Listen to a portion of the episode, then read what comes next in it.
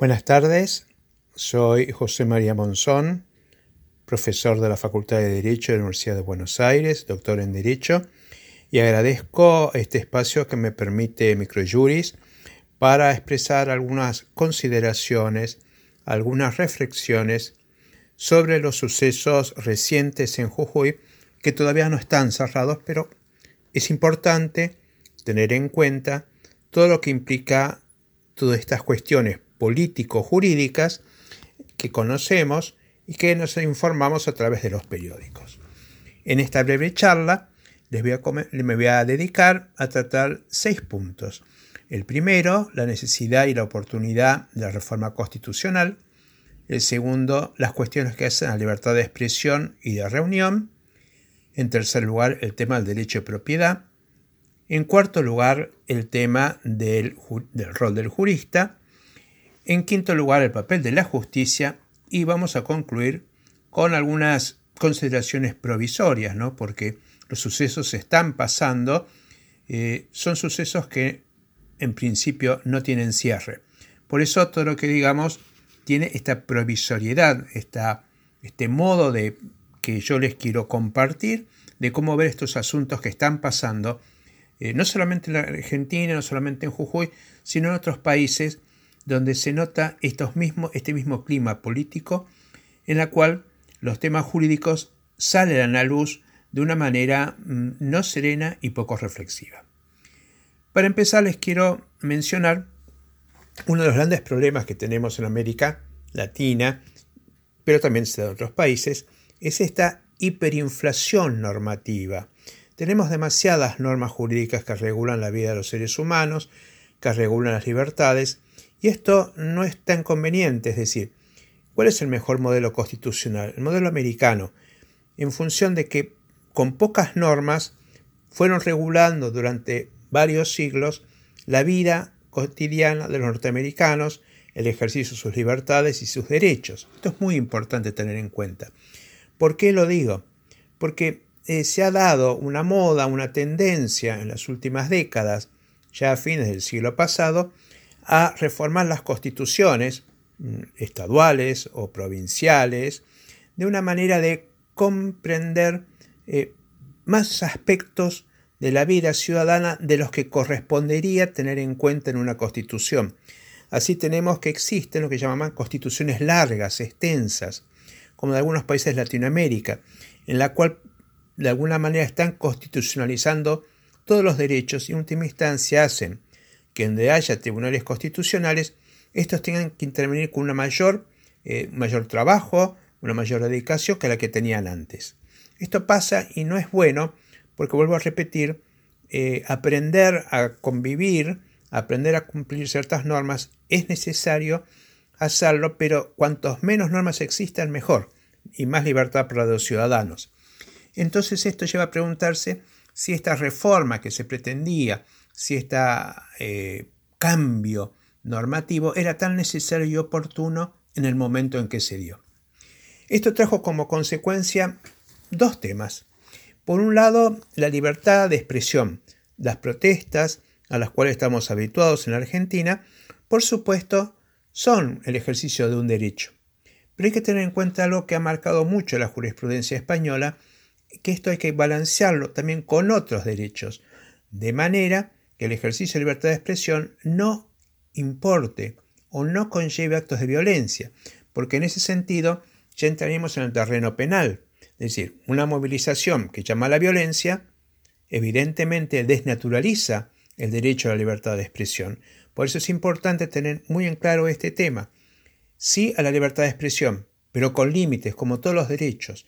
Recordemos, como hemos aprendido muchísimas veces y se nos ha repetido, que los derechos establecidos en la Constitución no son absolutos. Es decir, no nos olvidemos que convivimos, compartimos la sociedad con otros. Por lo tanto, esto tiene límites. Los límites tienen que ser obviamente razonables.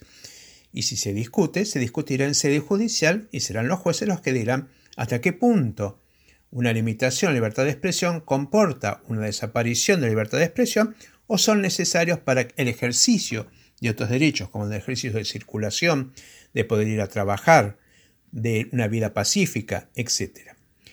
A esto va unido otro derecho clave que también se discute, que es el tema del derecho de propiedad.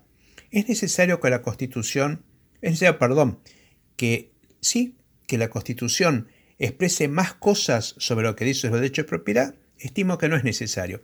Basta con una legislación, una legislación como la que también surge en España, con respecto al tema de lo que llaman los españoles los ocupas, es decir, aquellos que se apropian, que usurpan eh, bienes inmuebles ajenos y van a vivir ahí, sea de forma pacífica o de forma violenta.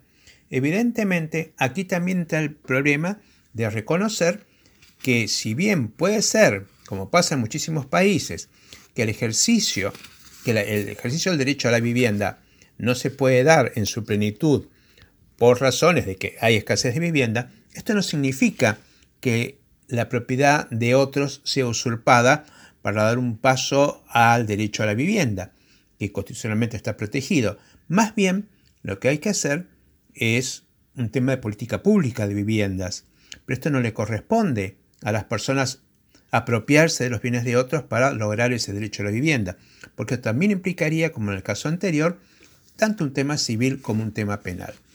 Y aquí entramos en el rol del legislador. Esto le corresponde a al legislador, no tanto a una reforma constitucional, sino al legislador, a las legislaturas locales, que indiquen los límites y si esos límites se ven que son opresivos, que, son, que van más allá del ejercicio de los derechos, acá entra el papel de la justicia. Será ella la que determinará hasta qué punto las normas jurídicas, de alguna manera, protegen a los ciudadanos y lo protegen en amplio sentido. Por eso no es necesario una reforma constitucional, es más bien necesaria una mayor legislación que explicite aquellos derechos protegidos por nuestra Constitución, que tan sabiamente lo ha hecho durante desde su promulgación de la segunda etapa, de la segunda mitad del siglo, XX, del siglo XIX, perdón, y que ha servido para sustentar lo que ha sido la Argentina y hacerla crecer en su momento. Por eso es importante tener estos datos en cuenta, porque es cierto, han crecido las constituciones como han crecido los derechos, se han agigantado, lo cual es inevitable que entre tantos derechos, entre ellos en colisión, o sean incompatibles, y en algunas ocasiones aunque parezca extraño decirlo, un derecho, el ejercicio de un derecho, deroga el ejercicio de otro derecho. Evidentemente en esto hay que corregirlo, pero ¿quién lo debe corregir? Por un lado el legislador, y si no lo hace el legislador, lo debe corregir el juez. Pero evidentemente son dos modos de corrección de la convivencia democrática de las personas, porque los derechos fundamentales tienen que seguir existiendo, recordando que esto debe estar limitados y que esta tutela la deben ejercer justamente los poderes públicos, lo debe ejercer la justicia. Por eso es importante tener en cuenta que frente a todos estos hechos como de, que se han observado en Jujuy, verlos de otra perspectiva. Como repito y voy concluyendo, ¿fue necesario y oportuno la reforma constitucional? Estimo que no. Basta con las normas existentes o si no, que la legislatura local las vaya creando y especificando y determinando. ¿Se pueden expresar contra la reforma constitucional? Evidentemente, esto hay que decir que sí, pero el modo de expresión no tiene que ser un modo de expresión violento que conlleve la alteración de otros derechos fundamentales. Con respecto al tema que ha ocupado también a Jujuy, el tema de los ocupas, evidentemente no se puede proteger la usurpación. Por supuesto que falta que faltan viviendas, pero hay otros modos pacíficos de conseguirla y esto es una tarea de la política pública del Estado. Por lo tanto, el rol legislador es fundamental como el papel de la justicia. Por eso es importante tener esto en cuenta al momento de analizar de alguna manera razonablemente los hechos que están pasando fuera de toda carga ideológica y tratando de preservar algo que es tan importante y que ha sido tan difícil de conseguir en Argentina como en otros países, el funcionamiento del Estado de Derecho. Agradezco a Microjuris esta oportunidad para comentar estos casos y decirles que cualquier, eh, cualquier tema que vean relativo a estos, por favor, lo soliciten y evidentemente Microjuris les dará pie para poder ejercer derecho a réplica o para de alguna manera complementar las cosas que brevemente he expresado en este podcast. Muchísimas gracias y muchas gracias nuevamente a Mirke Juris por cederme este espacio.